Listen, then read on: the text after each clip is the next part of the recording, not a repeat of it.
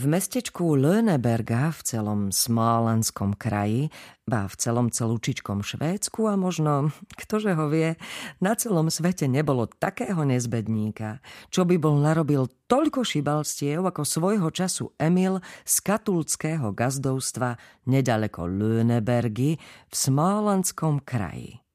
Je veľký zázrak, že keď vyrástol, stal sa z neho starosta obce – a veru, že sa stal nielen starostom, ale aj najváženejším mužom v celej Löneberge. Len si predstavte, že aj z najhorších malých detí môžu vyrásť poriadni ľudia. A toto je podľa mňa naozaj hrejvý pocit. Nemyslíte si to isté? Veď aj vy ste určite vystrájali kadejaké šibalstvá, a či nie? Že vraj nie? Že by som sa až tak mýlila? Emilova mamka, Alma Svensonová z katulského gazdovstva, zapisovala všetky Emilové šibalstvá do modrých písaniek, ktoré ukrývala v zásuvke stola. Napokon bola nimi zásuvka taká zaprataná, že sa ledva dala vytiahnuť. Za každým sa v nej nejaká skrčila a vzpriečila. Tie písanky sa v starom písacom stole zachovali dodnes, okrem troch – ktoré sa raz Emil, keď potreboval peniaze, pokúsil predať učiteľke nedelnej školy. Keď si ich nechcela kúpiť, urobil z nich papierové lodičky, ktoré potom spúšťal dole katulckým potokom. Odvtedy ich už nikto nevidel. Učiteľka nedelnej školy nechápala, prečo by si mala od Emila kúpovať zošity. Na čo by mi boli? Čudovala sa aby sa deti poučili a neboli také zlé, ako som ja, povedal Emil. No už veru, Emil veľmi dobre vedel, aký je on lapaj. A keby na to náhodou aj zabudol, ešte vždy tu bola Lina, slúžka z katulského gazdovstva, ktorá mu to pripomenula.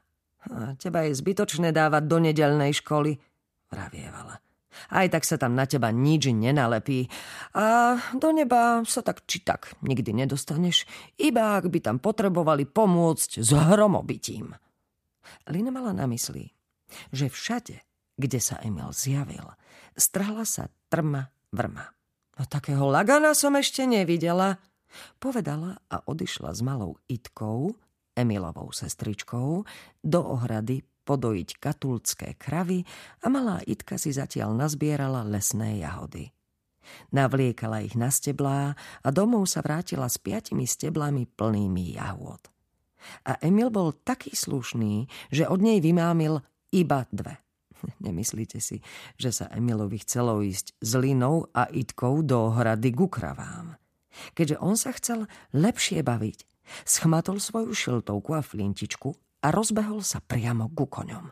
Vyšvihol sa na Lukasa a odsválal pomedzi leštie, len mu tak spod kopít odletovali trsy trávy. Hral sa na smálanskí husári idú do útoku. V novinách videl taký obrázok, takže vedel, ako to treba robiť. Čiapka, flinta a kôň Lukas. To bolo azda to najdrahšie, čo Emil na tomto svete mal. Lukas bol jeho kôň. Áno, naozaj jeho, pretože ho získal bravúrnym kúskom na Vymerbískom jarmoku. Čiapku, škaredú modrú šiltovku mu raz kúpil ocko. Flinta bola z dreva a vystrúhal mu ju Alfred, paholok z katulského gazdovstva, jednoducho preto, lebo mal Emila veľmi rád. Emil by si Flintu vedel vystrúhať aj sám. Lebo ak niekto vedel vyrezávať z dreva, tak to bol Emil. A Veru sa v tom aj usilovne cvičil. Bolo to totiž tak, že za každé šibalstvo, ktoré vyviedol, ho zavreli do kôlničky a on si tam vtedy za každým vystrúhal parádneho dreveného panáčika. Takto sa mu napokon nazbieralo 369 panáčikov a všetci sa zachovali dodnes. E, vlastne okrem jedného ktorého Emilova mamka zakopala za rýbezľami, lebo sa e, naozaj veľmi podobal na miestneho pána prepošta.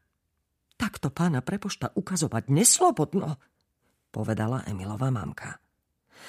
Nož, teraz už približne viete, aký bol Emil. Vyvádzal šibalské kúsky, ako je rok dlhý v lete i v zime.